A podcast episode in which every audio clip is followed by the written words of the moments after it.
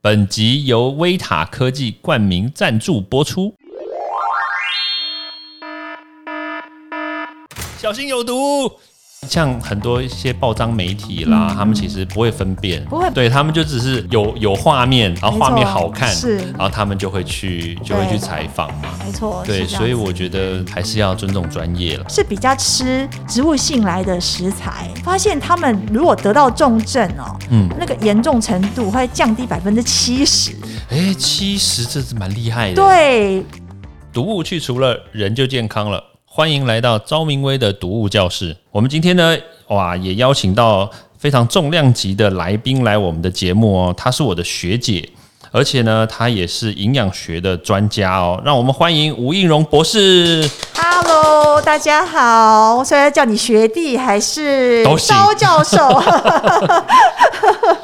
对就是像学姐啊，我觉得刚刚我们一开始在录的时候，我们就稍微聊了一下，嗯，哦，殊不知呢，我觉得平常在那个节目上面啊，看到学姐嗯。啊，真的就看起来就真的很年轻，然后看到本人，哎，也真的很年轻，然后但是一聊天，哎，学姐的小朋友已经念研究所了，而且是在美国，嗯，看不出来哎。我一开始我还想说，哎，学姐你是不是很年轻的时候就生小孩？嗯嗯，对，然后好像听说也没有呢。没有啊，学姐你可不可以讲一下 正常时间？生小孩，哎，在那年代，哦好像很久年代那种感你不要觉哦。这样子。我我讲一下什么？我我三十岁才生小孩，一点都不一点都不早了。可是真的说实在，因为我我不想透露说那个学姐刚刚有跟我们讲说他小朋友几岁，但是我觉得真的说实在，我我看不出来。对，因为我觉得学姐看起来大概了不起就虚长我两三岁而已。哎呦，你太会说话了吧？没有没有没有，我觉得是真的啦。不过刚刚后来，我其实我们就因为我制作人旁边也在问嘛，就是说，诶，到底学姐到底是发生什么事情？为什么可以看起来这么的年轻？而且再加上刚刚也稍微聊了一下，说学姐的家里可能也是在做一些这种化工啦、这种保养品之类的那个原料进出口嘛，所以。原来以为说，哎，是不是跟我们以前小时候的那个广告欧蕾用喝的是有这种哦相同的概念？可是学姐讲的好像不是，是跟营养有关，跟营养？因为其实我我们家做的那个化工跟化妆品一点关系都没有，哦是跟轮胎有关系的，啊所以完全 真的哦、跟化妆品好品特别哦。差的比较远一点，所以应该是跟营养有关系。营养呃，嗯对对对对，所以，所以从小学姐就是吃很特别吗？还是说你就特别吃的很？啊，那你就健错了，康对不起，那就错了。其实我我在还没有呃念大学以前，嗯我是一个非常没有营养概念的人。嗯，我是一个就是觉得食物好吃我就多吃的人，哎完全没有营养概念。那我是觉得是老天爷觉得我没救了，嗯 对，所以就有就让我考试的时候是考上那个大学联考，嗯是考上那个北医保健营养系。啊，对，在那之前哦，就是比如说我们那时候是联考哦，然后也学姐，不是我们那个年代，特别你必须长我几届，那个那个年代北医应该也蛮难考的吧？呃，对，还蛮难考的，只是说我没有想说我会念营养这样子。了解了解，嗯。对对，完全没有，因为其实那时候是填志愿，然后到哪个志愿你就去，啊，对对对对，还没有像现在小朋友是说哦，我现在觉得我要念营养去推甄，对对对对对对对。哦，所以我我们那个年代，然后我们填志愿，可是北对不起，一这位教授，你的年代跟我年代差蛮远的。学姐那个年代考大学联考的录取率应该其实真的不高，不高，应该我记得才十几二十。天啊对对，我那一年，我那一年是四十趴，嗯嗯，已经算是已经很宽了，但是还没有像后来那个，比如说科大那种冒出来那种，那时候已经有很多那种私立大学跑出来，嗯，哇，应该是，我的我的研究所跟你的大学是同一所。嗯，对对对对对对对，我大学是念北医，我后来研究所考到台大对对嗯对，是。哦，学姐毕毕业的时候，我应该还没有，你还没有，你好，你你生出来学没啊？哎有啦，不要这样子。对，所以嗯所以其实，在就是小朋友现在在美国念书，其实也是有受到疫情的影响嘛？有有有，是的，对，所以就会变成说上课也是线上。嗯嗯，对，在申请学校的时候会考虑到这个，所以也会选择。其实现在很多小朋友，其实呃，怎么讲？就是说，我觉得由于科技或疫情的关系，嗯嗯所以是有很多选择，多出很多选择。像以前如果说要去国外念书的话，其实嗯不可能嘛，你你就在国外念书过嘛，对不对？对那时候是科技也没那么发达，对，对，也没什么疫情，嗯，对，嗯，对。对啊，所以像比如说，像妈妈是这种营养专业的博士，对不对？嗯嗯嗯。那对于小朋友的饮食，你会不会特别给他们有什么叮会咛啊？哦会特别是疫情啊，什么样的？的的确是会，真的哦对对会。从小到大都会说，哎，这个不可以吃，不可以喝真奶，然后不可以吃鸡排，会吗？呃，我觉得不是完全禁止，可是频率上应该会比较少。哦，像我儿子的话，就是他在发育那段时间，嗯，呃，我会教他不要喝含糖饮料。哦，对这个蛮合理的。对对对，因为都知道说，如果说喝太甜，它会长青春痘，嗯，对不对？然后再就是，其实会对身高有影响。哦，喝太甜，除了长就除了肥胖之对对，外啦，肥胖。青春痘，然后它也不太容易长高。对对，所以它在应该是说初中、高中吧，对，那段时间，其实我还蛮严格禁止他喝含糖饮料，然后睡眠要睡很充足，所以他现在长到一百八十三公分，哇，学姐先生也很很高吗？没有一七七还行。可是我觉得学姐也蛮高的，哦，对了，应该也有点遗传。哎、可是一八多也是不错啦，看起来应该很帅。对，真的。哎、那那但是疫情来了以后呢？可是那你对于这个疫情来说的话，特别会是比如说小朋友也好，嗯对啊，你对于他们的饮食会有什么特别要求吗？呃，在疫情的时候，其实不只说对我孩子啦，或是说对我嗯最近也常常跟一般民众在做一些疫情的要饮食的注意啦。嗯我们会希望说，呃，因为很多人会觉得说，哦，我应该疫情来了，我要我要呃抵抗力啊，我要吃很多肉嘛，哈、对呃，增加呃我的比如说抗体什么的。对对对，这是一般人根深蒂固的概念。嗯可是其实我后来会反正跟大家分享说，在疫情期间，你反而要多吃一些植物性食材的东西。哦，嗯，对，植物性食材的东西来自于什么嘛？就是、呃，蔬菜水果，大家应该都知道嘛，对不对？然后再来就是全谷，我们的主食类，嗯，它也是植物性食材。那有一大类的话，我也要跟大家分享一下，就是蛋白质、蛋白质那一类的也是东西。植物性的蛋白质。对，希嗯望说有一半可以拨给植物性的。哦哦，那嗯平常大家会说，哦，那我是不是吃很多肉啊？吃很多、呃大鱼大肉这样子，尤其是红肉，是不是多吃一点啊？事实上，我会希望说，哎，你可能你可以拨一点给黄豆、毛豆，嗯哦，或者是黑豆这些蛋白质，植物性蛋白质。嗯嗯嗯为什么哈？就是说，而且要吃原态的哈，嗯，就是不要不要后置过，不要对，比如说主食，我多吃一些玉米。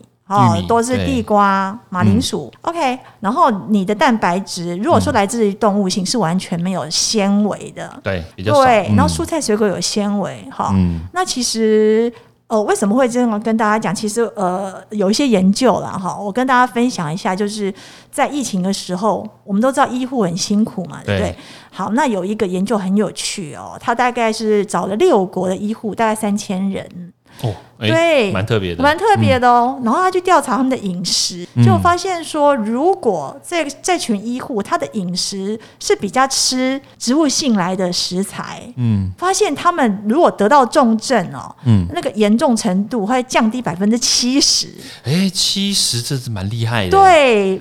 对那那所以就是说，要跟大家提出来就，就是在回到说刚刚那个，我想说叫大家多吃植物性食材，嗯嗯，主要的原因是因为我希望得到很好的抗氧化的东西，嗯。还有纤维。对，对，所以意思就是说，如果我们吃的这个食材里面就是纤维素高，然后然后那一些植物性的蛋白质也高，然后特别是还有一些，比如说来自植物的一些这种，比如说植化素的对，植化素。所以它其实可以提升我们身体里面的抗氧化的能力，对然后也可以帮助我们。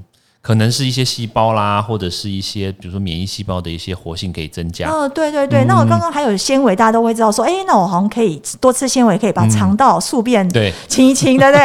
啊，那可能大家还忽略到说，其实哦，纤维如果够的话，我肠道有一些好菌啊，嗯会把那些纤维代谢成所谓的短链脂肪酸。嗯，那这个可能一般听众比较不知道是什么东西。对对。那我们可以把它想成是，嗯，好像是那种灭火器的概念。哦，灭火器哦，器，对对嗯，对，为什么？因为我们如果得到不小心得到新冠，嗯，其实身体有很多发炎的反应在进行，很多地方会发炎。那我们可以把它想象说，好像很多这边在点一把小火，那边一个中火，一个大火。嗯那那如果说我们吃了一些膳食纤维，嗯肠道的好菌会产生那个灭火器，就是短链脂肪酸。哦，我们吸收到身体里面以后，嗯。其实快速的会抗发炎，嗯会把一些症状压下来。嗯所以就是为什么那一群医护，对不对？他多吃植物性的的一些食材之后，哎，他的重症，他的重症会降低百分之七十。比例比较低，对，表示说，哎，他的发炎反应可能就没有那么严重。如果说你一直在发炎，你喉咙可能痛如刀割啊，对，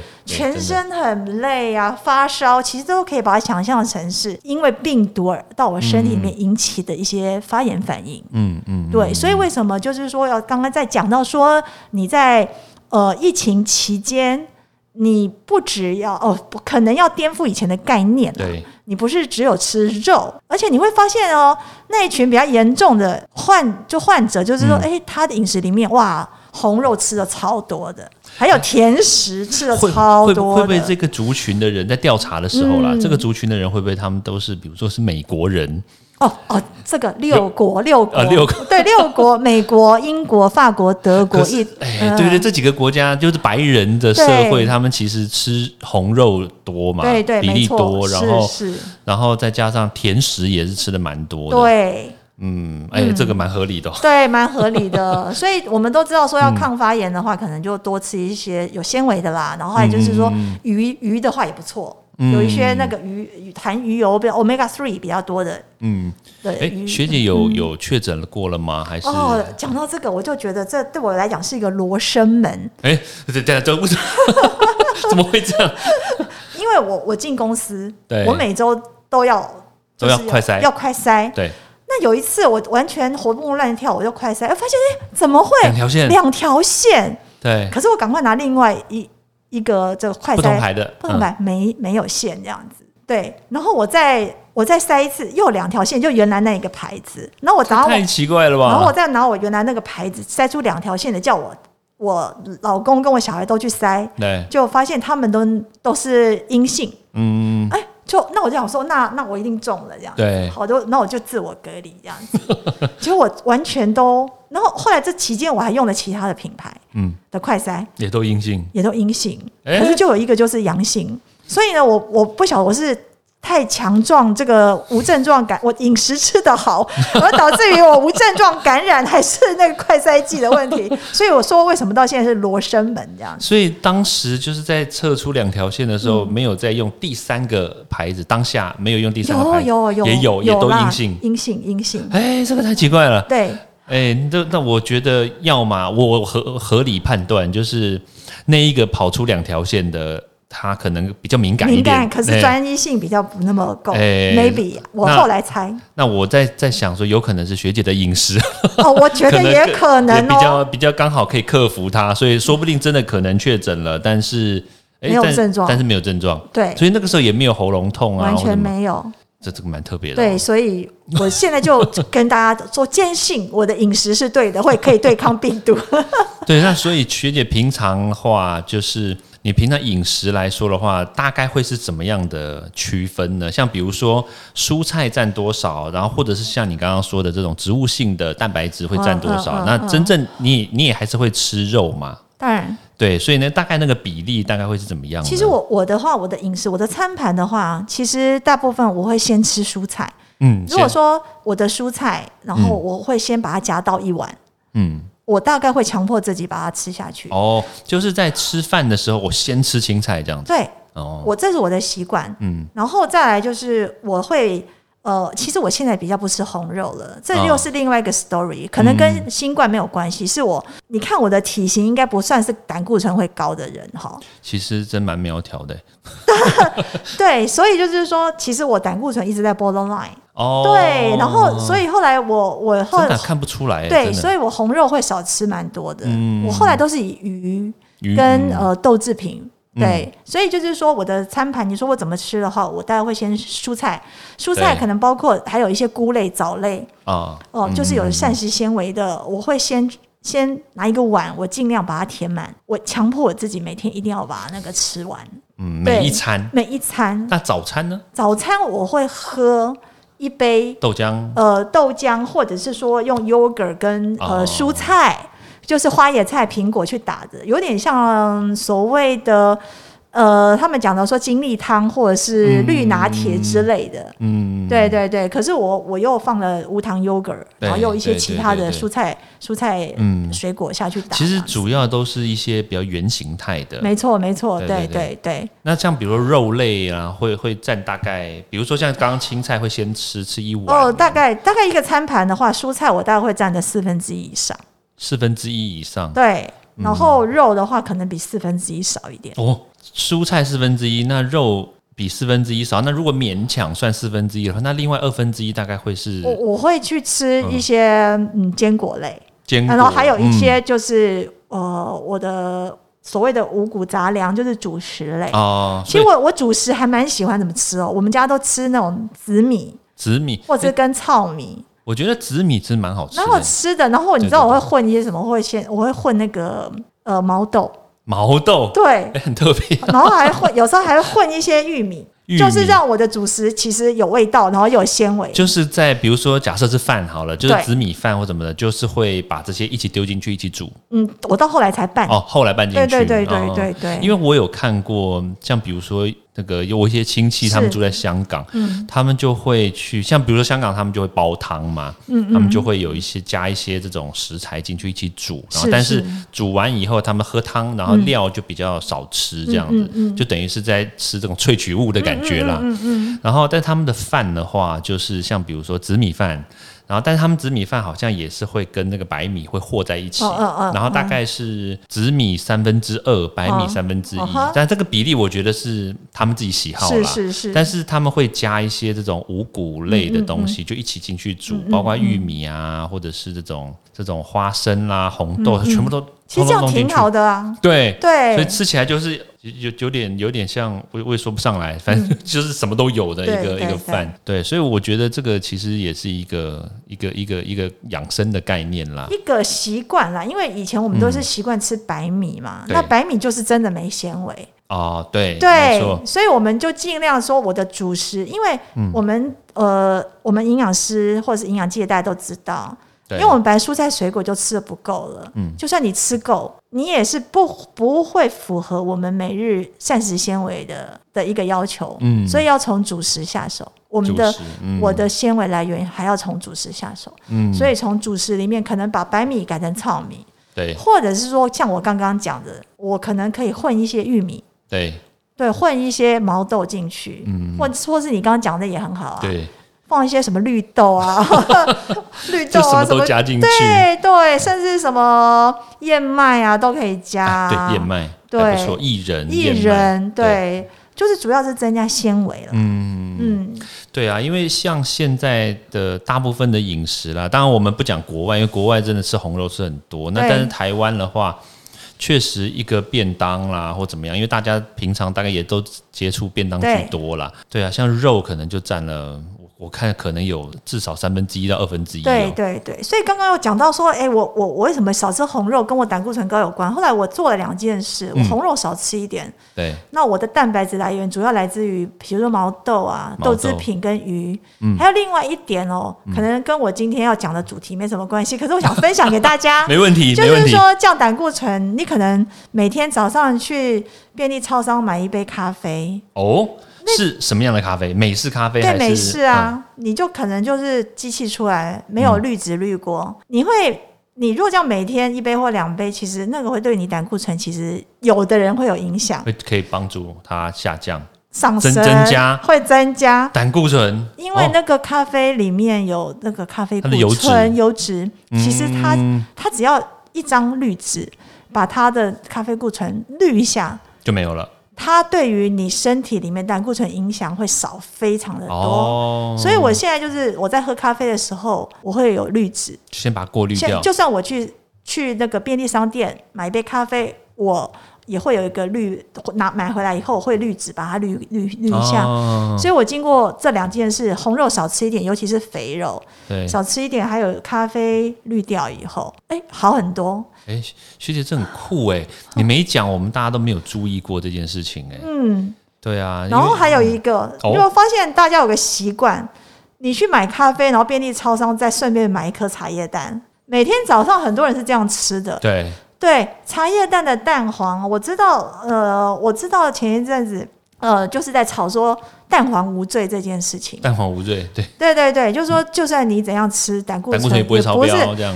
可是那是有你体质是 OK 的，你你你调整是好的。像我这种天生调整力不是那么好的，我可能就是没有办法说，我每天一颗蛋、两颗蛋之类我觉得，我觉得这个蛮合理的、嗯因为其实很多人都会专门计算嘛，就算它的，比如说像我们最常看到就是算卡路里啦，是是是。或者是算胆固醇量啦，或糖分啦，其实还是必须要像学姐你刚刚讲的，就是你体质健全，你吃这些东西，当然它不会超标，它也会被消化掉、对对代谢掉但是其实就是有一群，就是一一些族群的人，他其实是。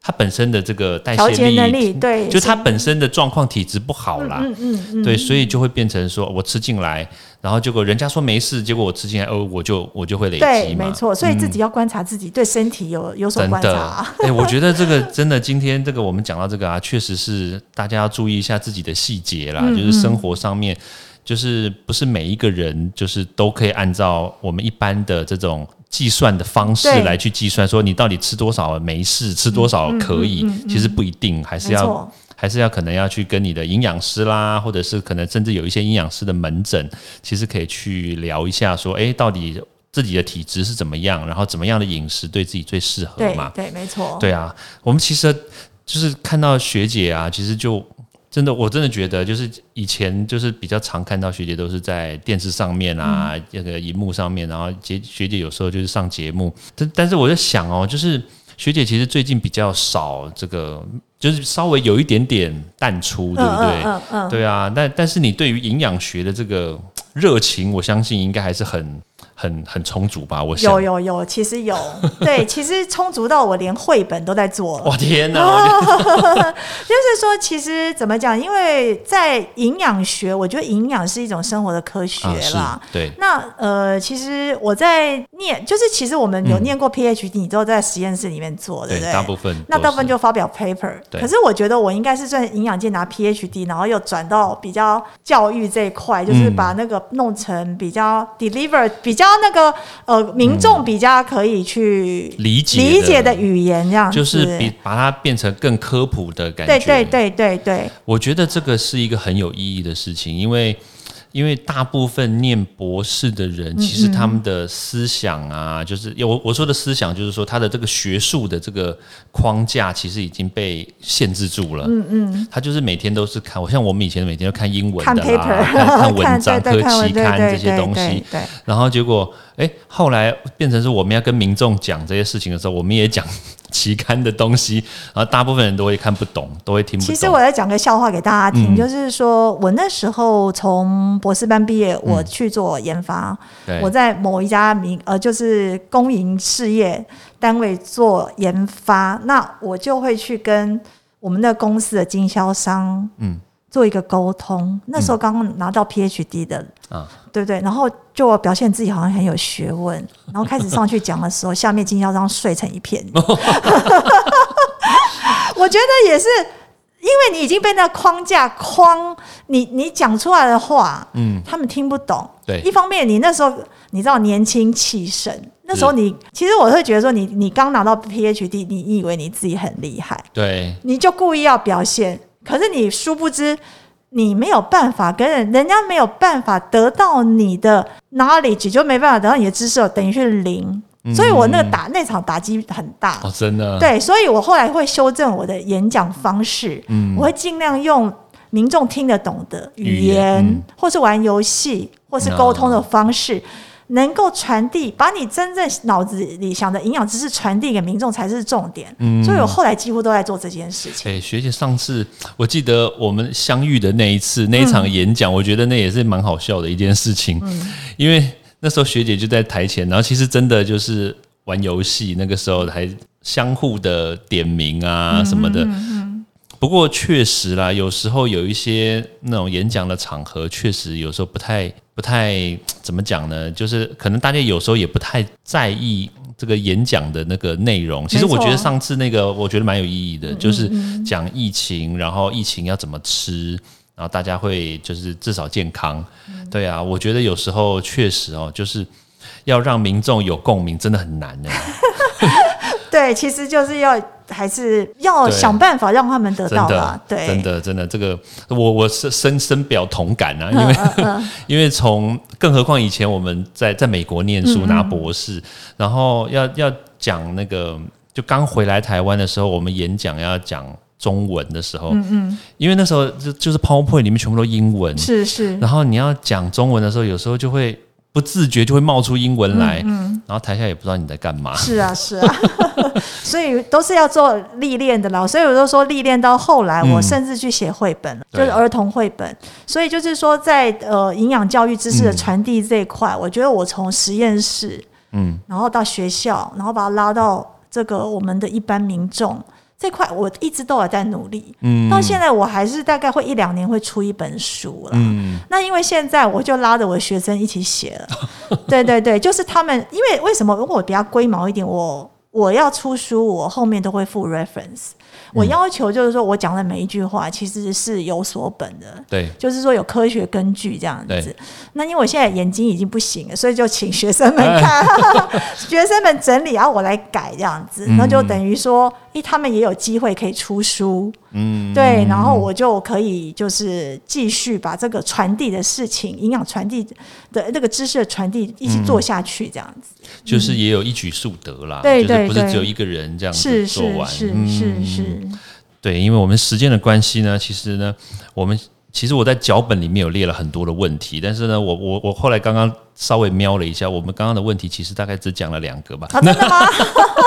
不过没有关系。对，我觉得其实今天除了讲这个题目里面的我们原来暂定的脚本的内容之外，其实我觉得也透过我们就像聊天一样，其实也传递了很多一些。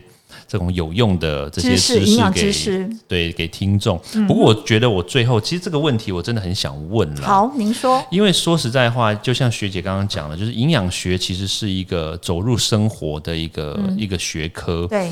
但是就是因为你知道最近的这个氛围，就会变成说有很多不是跟营养有关的人，嗯嗯，比如说医生啦、专家，或者是一些甚至厂商。或者网红，对他们都会就是踏进这个营养学里面，然后讲了很多其实跟营养学就是似是而非的东西。不晓得学姐怎么看这件事情呢？哦，我以我营养的本科，对不对？然后还有就是在当学校当老师，还有自己一路上都在做营养的，然后我会觉得，我当然会希望说，呃，营养的发言权会比较偏向于营养师啦，是因为这是。呃，因为营养师在养成过程中，他除了说食物学，对，还有包括疾病营养，嗯，甚至我以前念医学院的营养营养系，我还要念解剖学、生理学，嗯，这些其实是一整个的啦，对，所以就是说，我会觉得是营养师来讲会比较适当一点，可是说真的哈，我觉得有些现在有些医生很厉害，他的营养学自己也念的。哇，我这什么几份几份？有时候我这就是看到有一些医生，他们也是研究很透彻。嗯，那我是觉得有所本来讲这些事，我觉得都很 OK。可是就是说会怕有些人，嗯，其实不是真的这么的理解，他自己没有深入去研究，然后可是讲出来的东西不是这么那么那么的正确。对对。那这个就会被人家会去去讲。那我就觉得说，其实我希望说大家越来越好，是共好的啦。嗯。所以我觉得。呃，大家每个领域都有一些本位主义，那也是无可厚非。可是如果说可以把大家变得更好，嗯，OK，所以我是觉得很不错。所以就是说看对象，不是我是觉得说，呃，所谓的对象不是说一定是医生或什么。如果说呃他非营养本科，可是他却很努力去去学习，去学习，而且他讲出来的话都是有 reference 的，啊，就是说，嗯。因为在我那我我我那年代的时候，我记得医生的养成过程，他已经没有空再去念营养学这个东西。他们念的东西太多了。嗯，对。可是现在不可否认，有些医生呢、他们的确是会去深入这方面。对这甚至我在研究所在教课的时候，有些医生是来念营养学的。嗯，对对对，所以我是觉得说，你不见得说一定要营养师才能去讲这个东西啦。是是你就是。说，你真的的确，你看过一些 paper，你可以做一些分享，或者是说你有做过这方面的 study，或者你真的有投入，有兴趣，对对，有兴趣有投入，我觉得大家共好也不是一件坏事。我觉得也嗯。是，因为我们其实也有跟比如说像加医科的医师啦聊过，其实像加医科的医师，其实他们也就很辛苦，因为他们在、嗯比如说，因为他们不是像那种骨科啦，或者是什么。那个什么妇产科啦，这种专科的，他们比较像是这个面对第一线对嘛，对，所以他们有时候可能也会遭遇到这样子的问题，就是他们的病患呐、可能会除了吃药之外，他们可能也会需要一些这种基本的知识。对，我觉得其实都是蛮好的啦，只是说对不要。其其实我有时候看到很多，像比如说长得很多都长得漂漂亮亮的，对不对？然后，然后但是呢，讲出来的哇，天哪，他怎么会？对，然后有时候像像很多一些报章媒体啦，他们其实他们不会分辨，不会不会，对。对他们就只是有有画面，然后画面好看，是。然后他们就会去就会去对。采访嘛。没错，对，所以我觉得这个确实还是要尊重专业了。哦。我我其实我还蛮蛮感谢有一些医生的，他们真的很尊尊重营养本业，营养本就就是说，他如果自己没办法回答的时候，他宁肯是说，那你可不可以去看一下营养门诊？他可能会给你啊，对，更好的一些咨询，嗯总比你真的。因为医师你不是那么完全了解营养学，我觉得绝对不是错误。嗯因为医生就是在诊断、治病、给药，对，那这本来就他们的专业。那如果说，诶，那如果说医生他真的没办法那么有把握去回答这个问题，他如果愿意把这个病人，嗯。哦，或者是朋友转借给专业营养师，对。那我觉得这也是功德一件，总比你随便乱讲，你不是没有把握随便乱讲，因为病人非常相信医生，是。他医生讲的话，搞不好会比营养师他还要相信。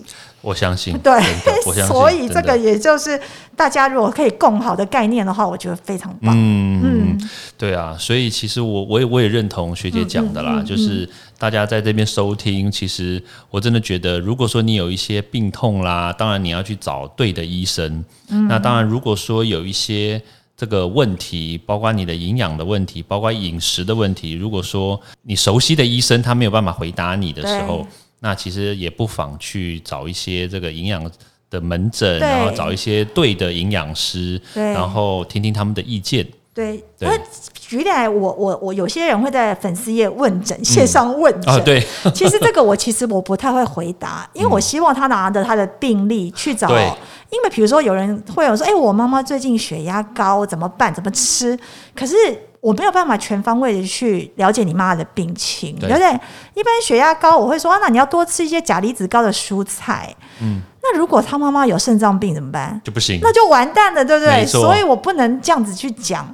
所以就是说，呃，我很欢迎，就是说朋友来问我一些比较呃呃观念性的问题。嗯可是如果说要线上问诊的话，我真的是建议说拿着病历去诊所或者是医院找营养师问诊。嗯，我觉得这个对比较全面一点，也比较全面这个这个应该是说保守，但是呢，这个是稳健的，至少不会出错啦。因为 吃东西啊、吃药、问诊，嗯其实都还是要精准。没错，哇，今天真的非常谢谢学姐来我这边跟我们分享这么多有用的知识。嗯今天我们的这个读物教室呢就到这边喽，那我们也期待未来这个我们再邀请学姐一起来。好，谢谢。好，谢谢大家，谢谢谢谢，欢迎大家到 Apple Podcast 或各大收听平台帮我订阅、分享、留言。有任何问题或想知道的内容，也欢迎大家来找我讨论哦。